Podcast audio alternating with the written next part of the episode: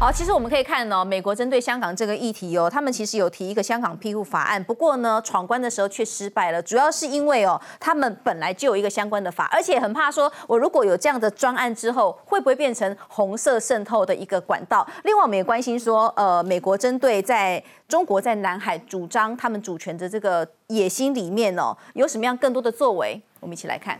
好，美国对中国的态度很重要，不只是上一段我们提到的智库的部分，包括官方他们一直告诉你的是，我们要聚焦在中国的野心，尤其是军事野心的部分哦。我们看到的是呢，这个是美国的海军哦，他们发布了一个新的海事战略方针，它特别指出的就是。中国在南海扩张主权的野心，哈，然后我们可以看到呢，他讲到说有啦，有俄罗斯，可是呢，中国才是最全面的威胁，哈。特别提到的是说，俄罗斯它也是美国的军事威胁，但是中国唯一能够对美国构成长期而且是整个全面的挑战的对手。中国在南海的部分采取扩张主义的做法，意图要透过“一带一路”的倡议等等这些计划，建立区域的霸权，还有呢，把整个军事扩张，哈，是。令人呃感到忧心，而且重点他们速速度非常非常的快，所以美军的这个海洋部队呢，他说必须要急迫的、明确的行动，采取必要的大胆的措施，要反转这样的一个趋势。而且还要提到一件事情呢，这个是海军少将哦，拜纳姆他提到的是说，过去呢美军的行动哦都是降低情势的发展，但是他发现说，你如果一直还是采取这样比较低姿态的话哈，美国海军会逐渐失去阵地，所以呢，他现在是说我们在这个。太平洋地区应该要更有能见度，而且强调的是他们的长城系统，还有高超音速武器的这个部分呢，应该要提供针对岸上目标的全球的。打击能力，我们要怎么样来看这一个美军的海事新战略？创下哥，其实美军的海军新战略呢，有战略目标。为什么提出来这些，而且越来越强硬？是因为他们的二零二一国防授权法 史上最高七千四百亿美元，里面最核心的精神叫做太平洋威慑倡议。嗯，美国要更主动而积极的强化在太平洋的威慑能力。主动的夺回优势的主动权，所以他们就做这些海军呢，在这个时候就是不是让让中国，我是因为你那个世界警察，他已经不当世界警察了，我是世界上世界警察，是你出了事情我来纠察，我来纠察你，他是主动的筑起一个防线。而这里面的六个战争里面，当然有各种飞弹或什么的，他其实不是只是在这边倡议而已，有些作为都出来了。而这作为出来之后呢，很多时候就开始发现台湾是对的，让台湾成为刺猬岛。台湾有那么多飞弹成为刺猬，所以呢，很多国家开始向台湾开始看齐。这个策略变成是让刺猬群围住中国，所以会看到日本在这个时候宣布了，他们要去开始研发一千公里的中长程的导弹。然后印度只在前两天的时候试射了大地二号，上面是可以放核子弹头。这些东西你要看起来都个别的，其实都是剑指中国，而且是常驻型的飞弹，随时不用等到美军过来。立刻就可以，只要你中国蠢动，立刻对中国威胁。那日本呢，是要做一个长型的一千公里的一个飞弹。日本的，你不要小看说日本哦，因为过去的时候，二战的时候，所以他们的很多军事能力是被限制的。只要军事能力，美国一点头，立刻可以转。那日本能不能做到一千公里的这样短程飞弹呢？日本非常的行。然后为什么日本要做这件事情呢？因为美国从那个以前的时候跟苏联呢，就做了一个协议，废止中短程的导弹。结果说中美国三十年没有中短程导弹，美国现在正在努力的做，但是美国已经发现说这个东西哦，第一 low low end 的交给你这些盟国做，美国要去做高阶的，什么高阶的？就是川普那些是讲错了啦，其实是 hypersonic 是超音速、超高音速，他讲成 hypersonic，他讲成 hypersonic，对，所以他讲是水炸弹，那不是，他就是在关岛和夏威夷那边五倍以上的超高音速，或十七倍以上。超高音速，他们是放在后面的。那你前线呢？日本、美国现在正在研发，在内华达，在那个加州亚利桑那正在做，他们重新把巡弋飞弹拿到陆基来，再做那个中短程的飞弹。但是还有一段时间，那日本先前面，然后台湾呢？台湾的话，你们加油，你们的雄二一射程再拉到一千两百公里，其实就是一个可以打击水面和陆上目标的中程的导弹。然后现在还有一个国家又加进来了。那还是，可是中国就真的怕到了，怕到是什么？印度，嗯，印度最近发射了一个所谓三百公里的大地二型，大地二型其实印度的飞弹非常的厉害，印度的烈火五号，印度的火箭技术非常的厉害，美国上次是一箭二十四星，一个火箭出去之后丢了二十四个卫星。你知道印度在三年前就做到一箭一百零九星，一颗火箭出去之后丢一百零九个卫星出来。嗯，所以印度是有能力打出子母弹的，可以打击多目标的。而印度的烈火五号是可以打到北京的，打到那乌鲁木齐的。所以那个过去印度早就做出了原子弹，但是印度的原子弹的一个问题是说，原子弹你要小型化，变成弹头放到洲际飞弹上，你才可以投射出去。那过去印度没做这个，可是他昨天的大地三号就告诉你的是，他已经有能力做弹道飞弹投射出去的原子弹，所以他现在开始对中国是真正的威胁，这个叫做印度威胁倡议。所以印度，所以现在全世界在威慑你，他告诉你，而且印度呢曾经想过好几次，他们国防部出来讲，你中国再继续给我搞鬼，你再给我雅鲁藏布江，给我拦水坝，或者是突然放水，叫做一体炸弹把我们给淹死，他们就要打三峡大坝。那是印度讲的哦，他们打三峡大坝不是炸坝体，而是一个原子弹如果到水里面一炸开，那会溢体。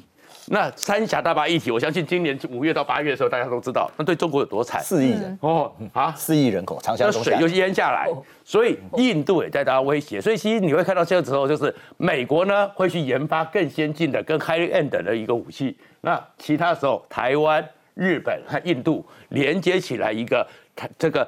第一岛链到印太岛链的威慑倡议正在形成之中。我补充一下，这个这个海事战略方针哈，这个是十七号美国海军所公布的。那它的内容其实真的就古龙刚刚一起开始介绍，很有趣。他说明呃，他明年的敌人是这个中国跟呃，明天开始美国的敌人是中国跟俄罗斯，但是中国是全面性的敌人好，讲的很直接。然后要注意啊，这个哈，它是它事实上。上一次公布类似这样子的报告是二零一五年，五年前，也就是说，时隔五年之后公布这样子一个新的海事方针当中，你可以稍微去看一下，就会发现五年前中国根本不在他们海军 care 的这样，那他们只叫做再平衡，对，就是被然后只在乎就是俄罗斯哦，在乎中东的整个平衡状况。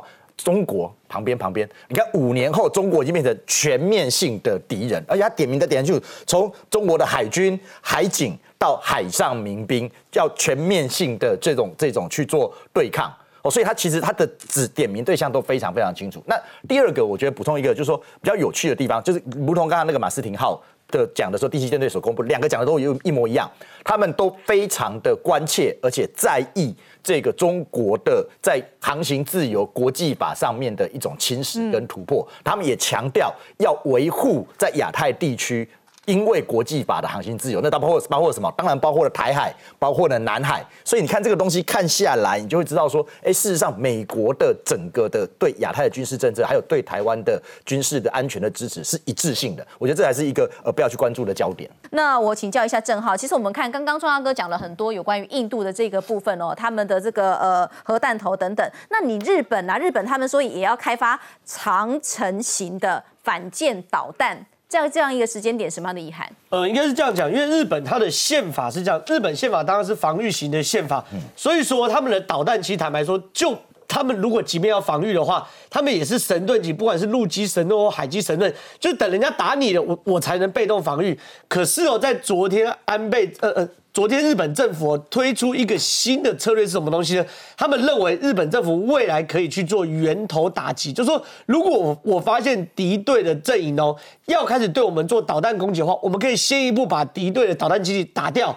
只是说这个东西他们没有把敌国领土这四个相对敏感字写到他们的条例里面。可原则上，未来日本的策略是这样：过去他们只能被动。被打击，可是现在哦，日本是可以去做源头的打击，所以这个东西对于日本来说是非常非常大的一个进展。就是说，对于日本来说，它如果可以把这个捆龙锁拿掉，这种限制拿掉的话，那对于中国压力就很大。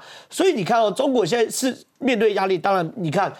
包含澳洲，包含日本，包含刚刚讲的印度，印度的大地二型的核子战略导弹射三百五十公里，对不对？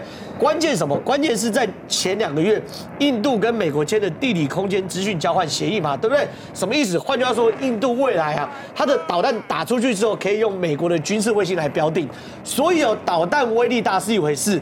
导弹打得准又是另外一回事，所以对中国来说，它压力大是大在这边，就说 他他他打不准，就过对中国第一个自己打不准，那第中国打不准。最近不是有说他那个东风说什么距离差十公尺而已，就算他可射很多远，陆地上固定的目标。然后误差还十公尺，那船会跑 哎、因为你你有发现陆地固定目标跟海上移动目标难度不一样。海上移动目标是你打过去后大概到那边，因为你打的时候你会算那个船大概在哪个范围，因为假设打过去是五分钟，船能够跑的范围就那么多。进入到那个大概的范围之后，那个导弹会会开始进入巡标器的巡标，然后开始做导引。自己去寻找那个范围内可能的目标，开飞过去。我们的雄二就有这个功能，那个小兵试射就叫做。但印度是这样子，你与其哦打过去之后，你其实在做巡标的时候，你需要某种程度的卫星导引的时候，这个时候美国可以帮很大的忙。所以中国压力大是大在，不仅印度有能力做出核子武器。而且印度有能力发射核子武器，而最困难的瞄准这部分，美国帮他完成，所以中国压力当然大。回过头来讲，中国真正敌人叫做美国，还记得吗？十二月十六号的时候。中国跟美国本来要召开一个 MNCA，就是海上军事安全磋商会议的机制，结果呢，中国忽然了，美国大家都讲好时间嘛，美国私讯打开发现中国没人，中国不知道怎么办，美国被放鸟，那到到底大家都不知道不知道发生什么事情啊？哎，两个国家讲好要一年一度的海上军事安全磋商机制，而且今年度还是中国主动要求要召开的，哦，结果中国竟然放鸟绕跑。不太可能是睡过头吧，也不可能是忘忘了登记行事历嘛？到底什么原因？所以大家大家觉得很奇怪。后来中国国防部发言人说，人说他们缺席的原因是美国强推单方面的议题，在双方对议题尚未造成共识的情况之下，企图强压中方与会。换句话说，就是美国要做某件事情，中国没有同意，嗯，然后呢就硬要逼中国答应。结果呢，十二月十七号隔天。美国就发布了刚谈的嘛，海上优势以整合全方位海上力量来制胜。换句话说，美国这个这个人跟你相处很清楚嘛，我给你面子叫你来，你不来我照干呐，你你你来我干，你不来我也干，看你要不要来而已嘛。当美国推出这个海上优势以整合全方位海上力量制胜报告的时候，它有两个意涵。第一个没有错，过去美军上一次发生发发发表类似报告是二零一五年。换句话说，这个报告。定掉了美国未来五到十年内海军的战略方针，这件事情已经定掉了。那它定掉内容是什么呢？请关注细节很多，我报告都有看。可是它是由三个单位同时一起联署公布的。第一个，美国海军作战部部长，不意外，你谈海上力量，本来就有海军作战部。第二个，海军陆战队指挥官，也不意外，本来就会会有海军陆战队指挥官。第三个是美国的海岸警卫队指挥官，这就奇怪了。海岸警卫队是干嘛的？是在美国海岸警卫队，我们最常看那个电影《海滩游侠》，他弃毒的，最常是这样嘛？对，他是弃毒，他是负责美国海岸的。结果呢，未来美国要把海岸警卫队投放到南海，哦，投放到钓鱼台、尖阁诸岛，投放到台海。为什么？因为中国都用民兵策略，对不对？美中用渔船，你用渔船，我派陆战队去打你，这叫大炮打小鸟，这叫做你主动开第一枪，你用军事力量对付。我们中国人，可是用警察不一样。你用民兵，我用警察，我用海岸巡防队。所以说，你看哦，它叫做整合全方位海上力量自胜，就这个报告名叫整合全方位海上力量，就是美国把所有可以在海上行动力量。全部整合在一支部队里面，然后针对中国不同的侵略行为做不同的阴影。你如果打闪电夺岛战，抱歉，有海军陆战队做快速指挥。你如果派山东舰、山东号的航空母舰、辽宁号出来，他们有海军作战部可以应对。如果你派渔船那边给笑，明明就是海军装渔船，我有海岸警卫队来抓你，就是一样的，就是他们是各阶层在对付中国，所以对于中国来说压力真的很大，因为美国。已经彻彻底底的把中国视为战略的敌人，对，就是视为战略敌人。那个正好，的确就是这一次很奇怪啊，就是美国跟这个中国要进行这种视讯会议，嗯，结果美国都坐定了，就中国那边荧幕上没有人呢，有很夸张哎，太夸张了吧？睡过头，睡过头了，不知道怎么搞的，这这么重要的会议，忘了把那时间的表调过来，而且中是中国提议的，你 放人家美国鸟，但我觉得是什么？他们内部现在的路线出现了很大的问题。我们刚刚看到了，日本要全面发展长城的反舰导弹，表示日本已经早就跳脱出它的那个挺它的那个所谓的呃宪法所的约制。因为我们知道日本是非武装宪法，可是日本已经由守转为攻了。那你印度又首次成功的这个试试射这个反辐射飞弹，表示你中国在习近平上台后，你一个一开始。就有所谓东海防空识别区，然后又在南海新建岛礁，然后又四面出击，这种战狼式的军事扩张，其实只是刺激了周边国家更加的把中国当作敌人，然后自己要去研发武器。所以我们看到日本跟印度就是如此啊。过去日本并没有那么积极的在武装上提升他们的相关的这个呃具有攻击性的武器，现在已经开始在做了。所以今天变成是什么？你中习近平搞到中国四面为敌，搞到欧洲都要啊，德国还英国都要派军舰来来中国，是谁造成的？是你习啊。但你看哦，习近平所以为什么他最近新华社有一个有一个这个社论，竟然说。中国内部充满的崇美崇美派，就是崇拜美国跟贵美派，嗯，然后说什么台湾讲的失败主义啊，等等等等，谁写的？这个人署名叫新视频啊，视频跟我两个字很像，好吧？主要是什么？是他们，表示他们内部的确有人是看衰自己的，因为他们知道不可能赢过美国，不可能赢过，特别是美国现在是联军的方式嘛。在这个情况之下，中国再继续搞，到最后真的是会不会大难临头？会不会走向清朝末年，真的八国联军再现？八国联军是造成中国后来整个万劫不复的一个很重要的一个转捩点，那就是因为当时误派情势，所以我必须要讲，今天美中国那里面有有是有这个知识程度的人，都其实都很想呼吁，可是又不敢讲，因为习近平大权一把抓，可是这种声音在知识界里面隐然已经在流动了，所以习近平现在担心是连他解放军内部可能都很多人认为。中美如果发生冲突，中国会必败，所以为什么连一个视讯会议都不敢开？因为他们内部可能都不晓得怎么样跟美国做沟通。所以我觉得这就变成，哎，你你的立场要强还是要硬呢？你强化，那美国知道哦，你是要挑战我；如果你软了，习近平又不高兴。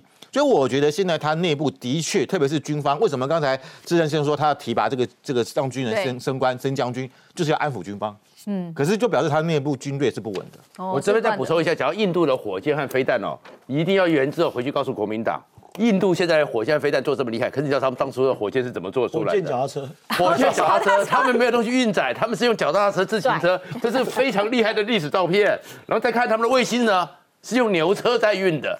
哦，可是人家就是国家愿意支持，愿意花钱，愿意去从错误中摸索。现在才有这个实力。那我请教一下石奇哦，其实呃，美国把中国列为敌人、头号敌人哈，最大威胁，这个毋庸置疑了嘛。所以呢，我们看到他们有各式各样的作为，里面包括他们看到一些危机点哈，像是呢。中国的物件哈，不是破败问题，是危险的问题哈。我们看到是防范中国的渗透，美军哈，美国这边他们是说军用的设施里面呢，我们就不要用中国的电力系统了哈，以免构成一些相关的威胁啦，被把持住啊。那还包括一件事情哈，呃，呃华为海洋哦，它其实是在南太平洋岛国这边，他们想要做。这个海底的电缆，可是海底电缆的这个部分呢，美国继续跟这一些国家警告说，利害注意哦，就算它价格再低，都是有风险的，因为可能会有间谍行为是透过这个电缆来发生的。太平洋岛国这些国家，诺鲁、这个密克罗尼西亚、吉里巴斯，就是这一条线，其实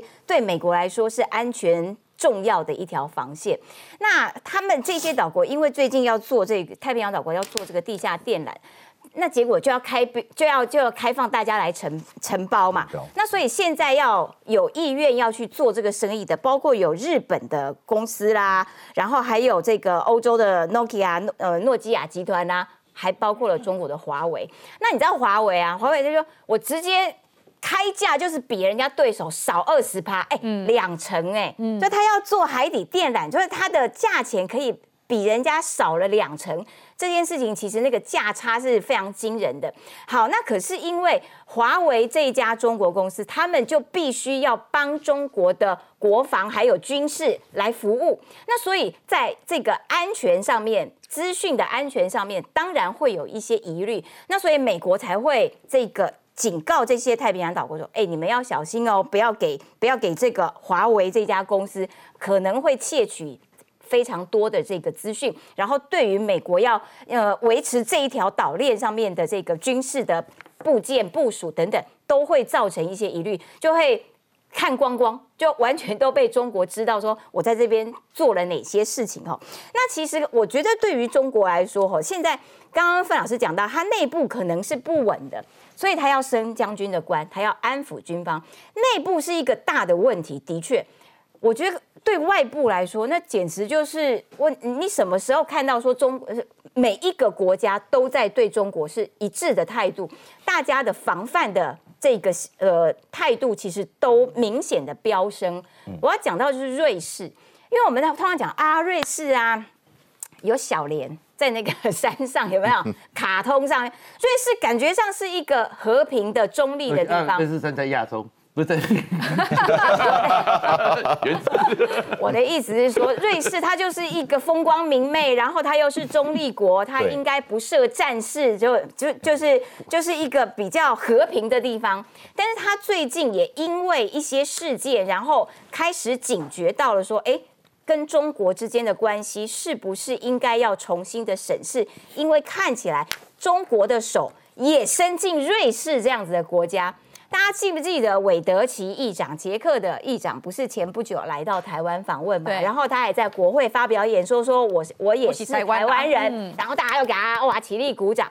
好，这个问题就出在说，韦德奇最近被人家爆料说他因为拿了台湾四百万美金的钱，所以他必须来报恩，然后就来台湾访问，而这笔钱呢？韦德奇要用在二零二三年，他要选捷克的总统。好，那被爆料这件事情之后，那媒体就跑去跟韦德奇说：“哎，你你你被人家指控这件事情，你有没有什么回应？”然后韦德奇就觉得不可思议，这怎么会是真的呢？然后呢，他就告诉这家媒体，这完全是假讯息。好，那这一家媒体呢，他们就跑去查，这是捷克的一家非常大的媒体，叫做《时事》。那这家媒体。因为他必须去查证，然后呢，是谁跟他爆料？原来就是在瑞士的一家公关顾问公司。那这家顾问公呃公关顾问公司在跟时事媒体爆料的时候说：“我跟你讲哦，你们这个韦德奇呀，收了台湾的钱，所以他去台湾。而且你知道吗？这个消息在法国的媒体也有报道哦。”哦，真的哦，对，说讲的跟真的一样，讲的跟真的一样，他就引用欧洲、法国的媒体说：“我跟你讲，这件事情可信度很高。”好，那时事就跑去调查说：“那所以瑞士的这一家公关顾问公司，他的老板到底是谁？”嗯，后来就有发现。哦，原来这家这个顾问公司的老板，他同时也经营他口中所谓这家法国媒体，叫做欧亚集团，自导自演，就是自导自演。我的左手，我跟你讲，我的左手这边有灯哦，然后所以你右手这边就跑去爆料，然后增加说，哇，你看两边都有，这个可信度非常高。那结果呢，这家呃呃公关公司，他不但经营了在法国的这家媒体，原来呀。他的太太是一个中国人，是一个江西人。那他们都在做什么事情呢？呃，包括了瑞士的这家公关公司，跟他在法国的这家欧亚集团，他们的主要工作就是在讲“一带一路”有多赞。以及习近平的统治有够棒，他不断的在宣传中国的好故事，然后呢也完全都没有避讳，然后他也从从事了非常多这个这个呃和平统一促进的相关的活动。那所以这件事情被曝露出来之后，这是时事的这个媒体他的调查报道。好，那他结果他了解了来龙去脉之后，发现。哇，原来中国在瑞士也做了非常多的渗透工作。哎，瑞士这个国家跟中国建交到今年为止七十年，你说那个关系长不长远？超长远。那因为瑞士也其实也受惠非常多中国的经济上面的利益，那所以。瑞士其实跟中国的关系一向保持的还不错，可是因为这几年来，他们也的确意识到说，哎，川普大声的疾呼这件事情是不是值得每一个国家内部也好好的来检视？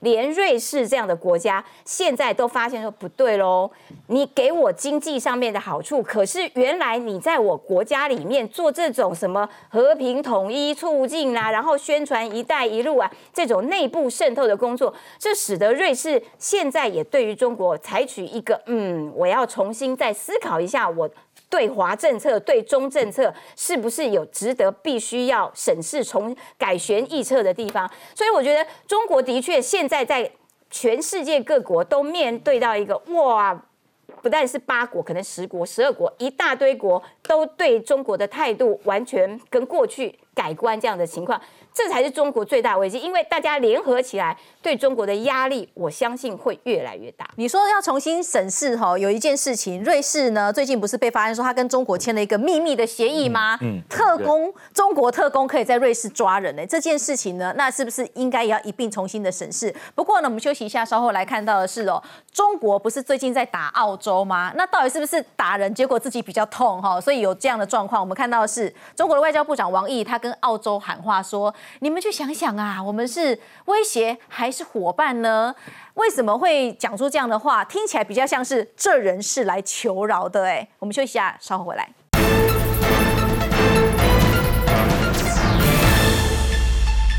中国打澳洲，但是澳洲最厉害是什么？是回力标，结果又打到中国去了哈。我们看到的是呢，针对这个中国对澳洲的贸易制裁哦，哎，他制裁了一个很瞎的东西呀，我就不进煤炭了，结果害得自己呢，现在看到中国有很多个省份哦，都开始有一些限电的措施啊，包括呢路灯啊、红绿灯啊，而且家里面拎机机哦又不能开暖气哈，根本就是伤敌。没有，但是伤到自己哈。那其实我们看到，包括之前的这个呃葡萄酒等等哈，开征这个保证金的部分，你涨我的葡萄酒没关系，我的这个铁矿砂我也给你涨价哈。可是呢，在这样子打得如火如荼的时候，是不是有人先收手了？我们看到的是，好，中国的这个外交部长王毅一类冲上面，我先请教袁之哈。来，王毅他跟澳洲来喊话哈。我们进一步看到是他在这个北京跟美国亚洲协会举行视讯的交流，然后就讲到中澳。关系啊，他说呢，中澳都是亚太大家庭的一份子啦。那么两国呢，长期都有往来，双方各界保持着密切交流，有高度的互补。反正怎么讲都是一些好话哈。所以他说呢，当前这个困局哈，我们也不希望看到。所以呢，他说，哎，你可不可以想想看哈，那中国到底是威胁还是伙伴？这姿态看起来软不软？原之怎么看的？算软了，因为因为澳洲总理就没有要软。就没有要甩中国了，但是澳洲内部里面有一些领地或者是地方的政府，其实跟中国关系不错。比如说有一个维多利亚州，它其实有跟中国有签“一带一路”的协议啊。那结果澳洲在上个礼拜通过一个法律叫《与外国关系法》，就是说外交部可以直接审他们的各地方政府跟中跟国外的一些协议。如果说他觉得这个跟国外的协议啊与国家的外交目标不符的话，可以直接给要求他重新审议，甚至废除。那其实就是针对维多利亚州来的嘛，就是意思就是说，澳洲现在如果要抗中，结果你这个维多利亚州，你还跟我跟中国签一带一路，不好意思，你给我断绝。所以中国针对这个事情是蛮生气的。那一开始的时候是有是有说你们自己要。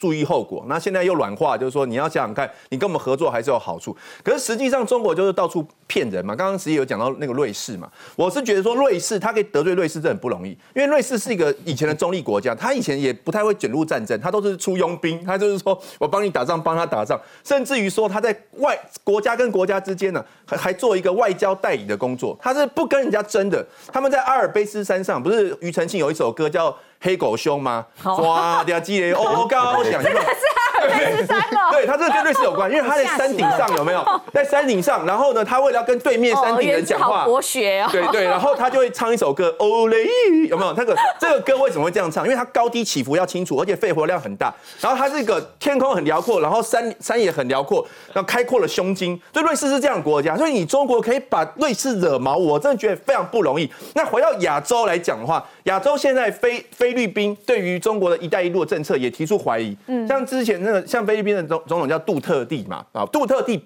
本来其实跟美国关系不错，可是呃菲律宾本来跟美国关系不错，可是杜特地上任之后，他就想要在美国跟中国之间求取一个平衡，然后呢，他就比较往中国靠。十月的时候呢，甚至呢还想要那个南海的一些争议的海域，还想要那个探勘油的禁令还要取消，去跟北京一起探勘。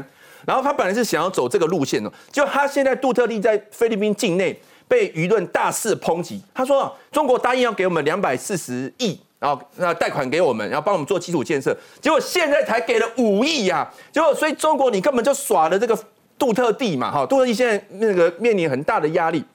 然后而且啊，他们里面的内部还讲啊，中国最最擅长。操作一个叫做债务圈套外交，就是说呢，我借你钱，然后帮你做基础建设，然后呢，利息收很高，结果你付不出来之后呢，我就直接控制你的基础建设，像杜特利都要建一些机场啊、马路啊，或者是港口啊，哦，我帮你建，然后你付不出来，我直接控制你的机场，或者是我用其他方式来影响你。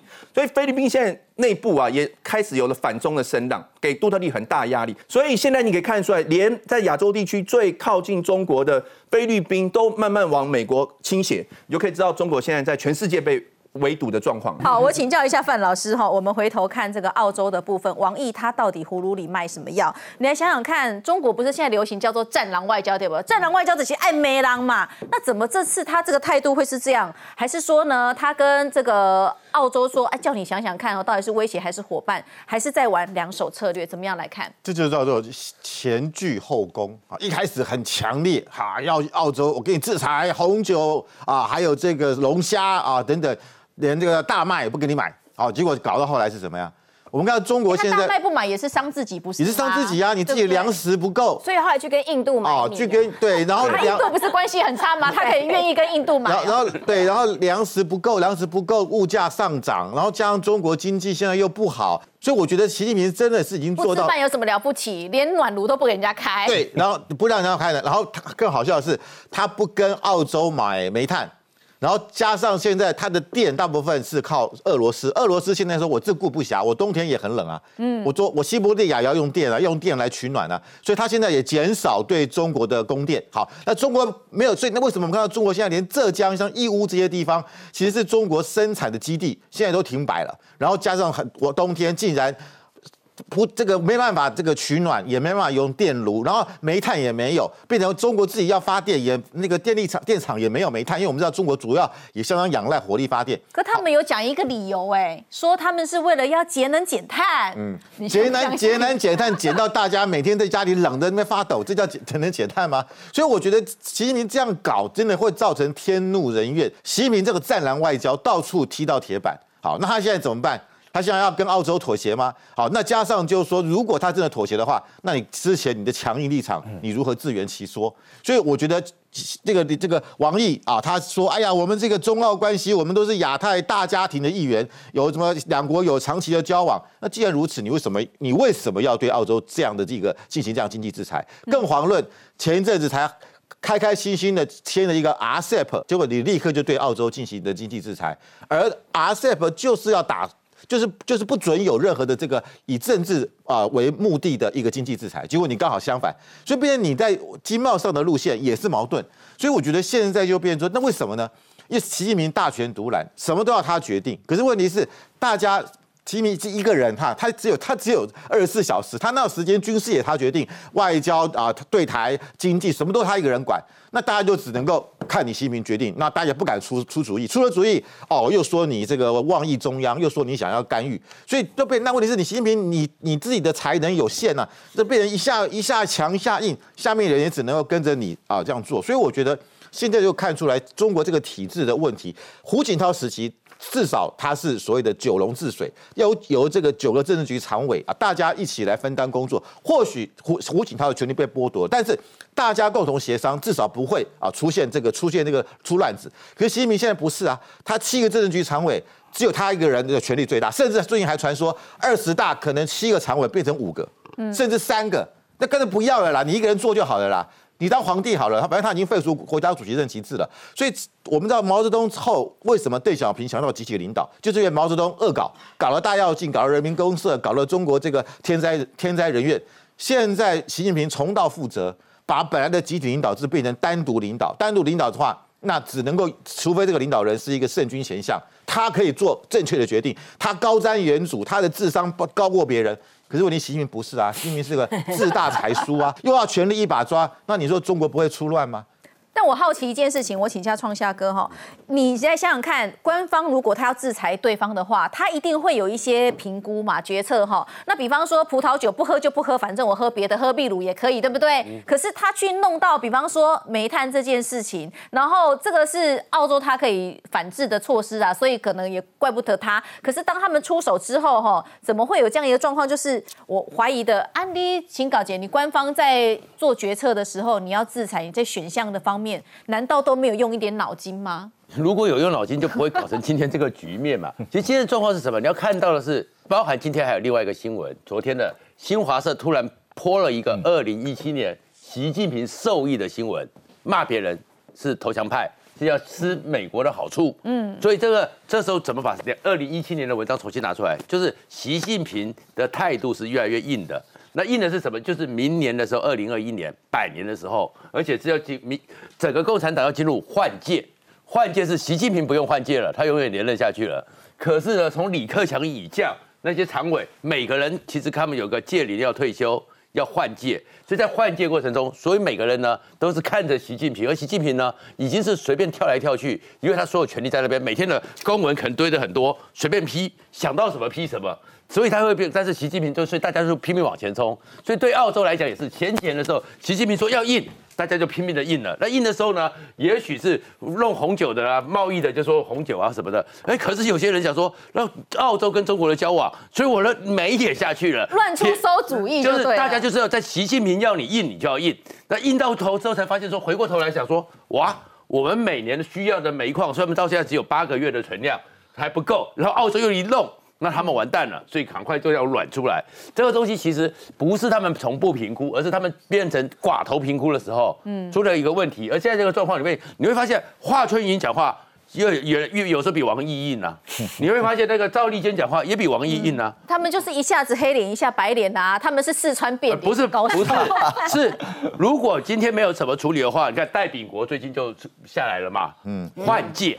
那王毅会不会被换届掉？会不会把他拿到？因为他也做了很久了，所以下面的很多人呢，就是老板们都要下台了。我要努力。所以其实他们今天的问题，你要看中国问题，不是政策的，不是理智性的评估。你要从他们明年开始，很多人是上面有一堆人要下来，下面一堆人要上去，所以他们在拼命的揣摩习近平的上意。拼命的往前冲，可是这乱冲的结果就是倒霉的，就是他们的政策从来没有一致性，而且就是想要去碰一下是不是符合习近平的好处。那王毅为什么现在讲话？因为先前大家都在冲的时候，王毅不敢讲话，现在发现说义乌都没办法有电了，可能习近平又看到公文说，哎，怎么义乌没电了？哪个猪头说的？王毅出来，大家其实都在揣摩习近平的寡头决策。来，资深老师补充。除了中共的内部决策之外，哈，其实这一次的中共的整个的，他们叫有序用电了，哈，就是就是限电，哈。那它的公它的公文是限电到十二月三十一号哦，到年底而已哦。那我个人就比较阴谋论的看了哈，就说中国也知道这样再搞下去哦，可能真的是民变四起，他的开玩笑，人怨呐，对对，革命都来了，就可能就直接造反了哈。那所以。以中国这种爱面子的外交手法，他也知道他的煤矿非得靠澳洲不可，所以我觉得王毅事实上这个讲法当中，其实这些东西都就可以纠葛在一起看了。他前面的政策错误了，他现在可是他放不下脸。拉不下脸，这个怎怎么办？只好跟你讲说，你好好想一想，我们是朋友还是敌人？那事实上，我觉得他在为十二月三十一号，哎哎，只要中只要澳洲回一下说，呃，我们我们其实也可以，大家坐下来，各退一步，对，各退一步，只只要有一点点，中国就觉得自己找下台阶就搞，哎，他就可以，他就可以有，对他就有下台阶。中国中国就要面子嘛，他就有下台阶。他说啊，那煤矿可以进来，有下台阶，不是中国有下台阶。对，那对 没有错。对王毅来讲，哦，他这个他这个乌纱帽是很重要，他前面宁左勿右，可是现在发现这是事关习近。平政权的问题的时候，他恐怕就要去调整。所以你看他放软哦，那放软对澳洲这样子的一个做法，可是澳洲被惹怒了，你觉得他会他会这么容易的就轻易的就放过你中国吗？那事实上不止澳洲，这个不止瑞士，我们看。另外，觉得最最妙的是一个国家叫柬埔寨。最近真的发现说，哎，就抢哎哦，他说什么疫苗，我们不是垃圾桶，我们不是疫苗试验场，哎，怎么这么呛啊？是，就是柬埔寨大家的印象当中，他跟中国真的就是兄弟之之邦哈。那甚至有夸张点说法，认为柬埔寨几乎就是中国的第二个殖民地。这么好的国家，大家解释一下，那个柬埔寨跟中国的关系好到什么程度？可是你看，洪森是在那个呃武汉肺炎初期的时候，他是最挺中国的国家，三月份还还。这么神勇的去那个港口接那个游轮的这些这些客人，对不对？哦，那可是他现在竟然直接跟中国呛下，对不起，我们不要中国的疫苗，我们不是你们疫苗的实验场，我们要 Codex 分配的国际疫苗。哦，我们不是我们不是乐色国家，直接这样呛中国呛回去。他说哇，连柬埔寨这么一个跟中国是兄弟关系的这样的国家，都把它呛回去了。为什么？几个原因啊。第一个，我觉得柬埔寨确实呃被被中国欺负的很惨。这几年经济上，刚刚讲嘛，我本来是靠中国一带一路的经济资源，结果柬埔寨它有一个它的这个靠海边的那个最大的城市叫呃这个西哈西哈努克市，这个市一部分被中国划为特区，结果这几年下来。哦，这几年下来，中国在那边盖了超过七十家的赌场，哦，然后那个城市现在有三分之一的人是中国人，全部移民到那边去。干什么？就是搞赌博、搞博弈，他认为说啊，那已经快变成中国的第二个澳门了。那当然有赌博，真的是赌博吗？大家还记不记得我们在节目当中讲过崩牙驹？哦，你说洗钱对不对？对，你以为真的是赌博吗？就贪官到那边去洗钱嘛。而且红币还发明一个虚拟货币叫红币，对，柬埔寨。所以，所以这真的柬埔寨说，你来你要来搞经济，搞到最后是你的贪官来洗钱，然后你把我的整个的治安、整个环境破坏掉，而且他们只跟中国人往来，只跟中国人做生意，柬埔寨完全赚不到赚不到钱。所以柬埔寨柬埔寨人已经很火大，在这个情况之下，这是第一个状况。第二个状况，刚才讲到水坝哦，中国最近又说一个事情，说也说啊，因为柬埔寨那个柬埔寨也是湄公河流域，湄公湄公河流域上面是南那个呃澜沧江哦，那中国在上面盖了好几个重要水坝，就在就在这个云南边界，那把水都拦住了，而导致今年四月份的时候，整个东南亚发生五十年来最大的旱灾。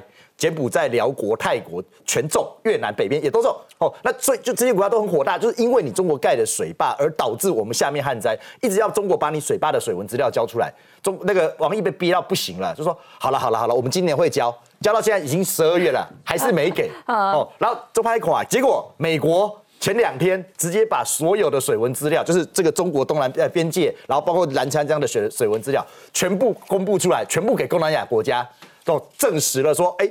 原来你中国在这个水坝的控水的状况是怎么样啊？和原来我们旱灾，原来我们的农作物欠收，都是你中国害的。还有，就柬埔寨又更更生气了。所以它不是不是真的只单纯针对疫苗，而是这个这个累积下来的一个状况哦。这种状况其实你看，连柬埔寨不是就连柬埔寨这样子一个这么挺中国的国家，现在都起来反对中国。所以你看到不是只有瑞士。不是只有澳洲哦，不是只有我们所熟悉的这些反反反中的国家，连他本来的这种小弟，现在也要起来造反。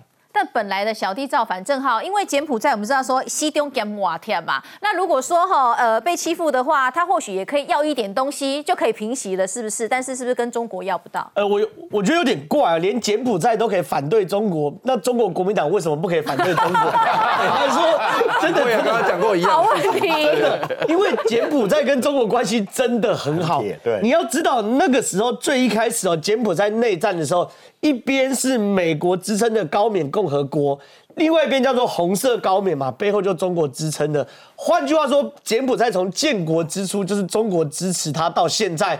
然后呢，未来所柬埔寨建国之后，所有基础建设，甚至是经济发展，都是中国在给的。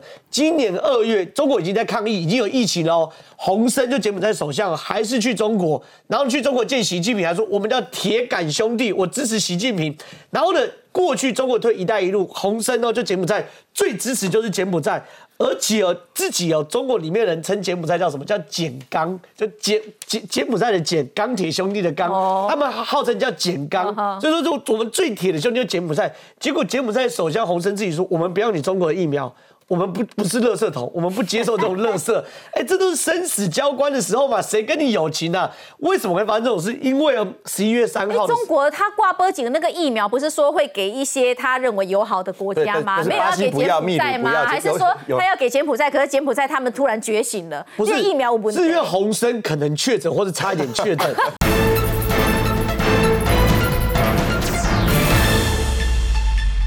我们不不是垃圾桶，我们不接受这种垃圾。哎，这都是生死交关的时候嘛，谁跟你友情啊？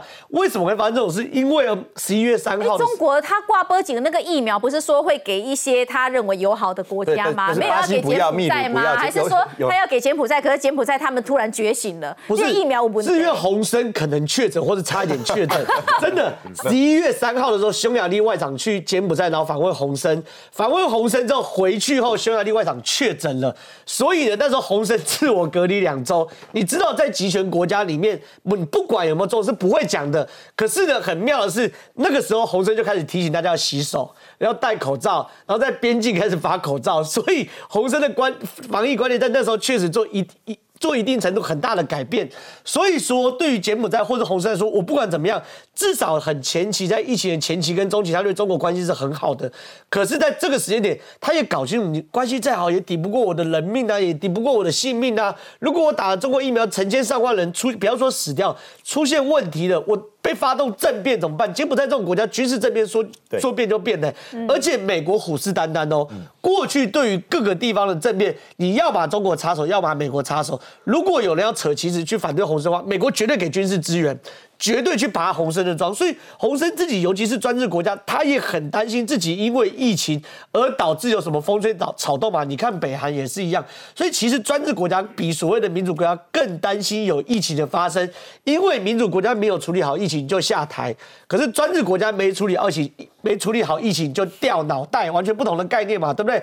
所以说你看哦，连柬埔寨现在都不敢打中国的疫苗，我搞不懂啊，中国国民党为什么要宣宣扬中国疫苗？OK，这这是其。坦白说很荒唐嘛？你看一看世界上那些跟中国最好的国家都不敢打了，为什么国民党要说我在符合科学的条件之下可以打？问题是他就没有公布他的科学条件是什么嘛？我们至今都搞不清楚他到底是怎么试验的嘛？甚至他敢给美美国的 FDA 审吗？不行嘛，所以这事情才是最核心的问题。但这个问题呢，因为生命很重要嘛，原之我知道你是不想打的嘛，对不对？对。所以他还是要把生命放在第一位。好，来，范老师柬柬埔寨柬柬埔寨跟这个中国是什么关系？大家不要，一九七九年当时的中国发动了越南战争，是因为什么？越南入侵柬埔寨。对啊。所以就中国啊，我的小老弟被你越南欺负了，所以我要帮我小老弟出一口气，派出二十万。的这个解放军五百五十台的坦克，后来那个越南、中国死伤很惨重啊。虽然中国声称他是赢了，大家说惨胜。越南他们的统计，中国死了六万两千多个人，为柬埔寨哦牺牲六万两千多人。哇，今天让你打个针，你都不愿意啊？我们柬埔寨为了我们中国为了你抛头颅洒热血，对不对？我真卖给你，对不对？那让我们赚点钱，你还不敢打？这藤生，你你你小心一点哦。那个这个那个小要可能会被中习近平拿来这个报复哦。所以我觉得就是说，今天这个表示怎么样？连柬埔寨这个铁杆兄弟都认为中国的疫苗是不可靠的，所以才会公开的公开的给中国打脸。所以我觉得中国现在的疫苗没有在经过国际的认证之下。如果他贸然的施打，当然我们知道现在说得民心者得天下，刚这样改过来要得疫苗者得天下。那中国想要这一次能够海捞，能够在这次在全世界，因为他知道第三世界国家会跟他买。可是我相信欧洲国家、美国、包含台湾，没有人敢打。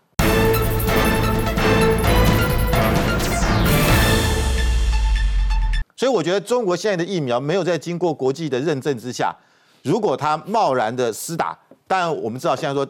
得民心者得天下，刚这样改过来叫得疫苗者得天下。那中国想要这一次能够海捞，能够在这次在全世界，因为他知道第三世界国家会跟他买。可是我相信欧洲国家、美国，包含台湾，没有人敢打。我觉得说，其实中国它现在很多国家的确都在反它了，包括像巴基斯坦。我们今天我们今天讨论“一带一路”嘛，嗯，巴基斯坦，巴基斯坦应该跟中国蛮好的，中国叫印度不好，巴兄弟，印度不好嘛。就巴基斯坦最近对于中国的一带一路也也在讲啊，他说。中中国把那个电力计划的成本浮报大概数十亿美元呢。他们现在正在要求重新协商“一带一路”的谈判条件。嗯，然后中国现在他们不是都喜欢砍价进军吗？可砍价之后开始涨价，是不是？没有没有，对，他就他这个市场，他一部分就是他要骗你巴基斯坦钱，这个多少钱多少钱，然后进去之后才跟你讲说要涨价，这是一个。第二个是他进去之后，他他是他自己的企业带着自己的国去那边钱给国企，对，所以他其实他自己在赚，他是把内循环到巴基斯坦变成外循环在赚。那巴基斯坦想说，怎么也是你，怎么工工工程也是你在包，钱也是你在赚，然后然后最后是我付钱。前，好像觉得有当元对，所以所以当你付不起的时候，他就把那个基础建设说，那你那你这个租给我九十九年，控制你嘛。所以我要讲就是说，现在好像台面上很多跟中国关系不错的国家，不管是刚刚讲的柬埔寨或者是巴基斯坦，对，当大家面对到各自利益的时候啦，也也是跟你没有什么关系，没有什么感情呐，哈。那中国现在为什么国民党就一直有感情呢？就没有嘛，这是我们讲的嘛。为什么还要？因为他们叫中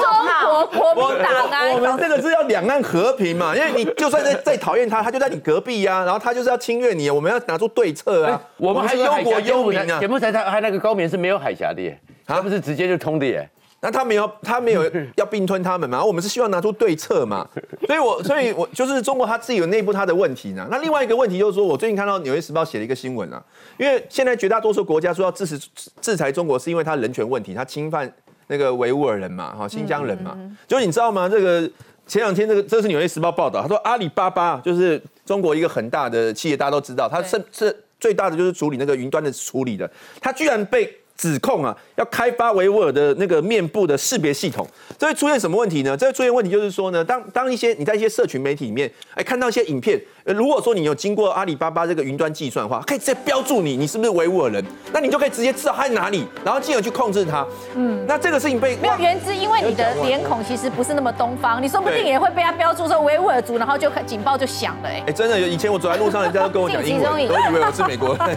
那那所以这件事情，因为阿里巴巴是很有指标性的中国企业，如果他都被获得这样指控的话，那我觉得全世界对于中国的这种人对人权侵害指控的压力会越来越大。然后，而且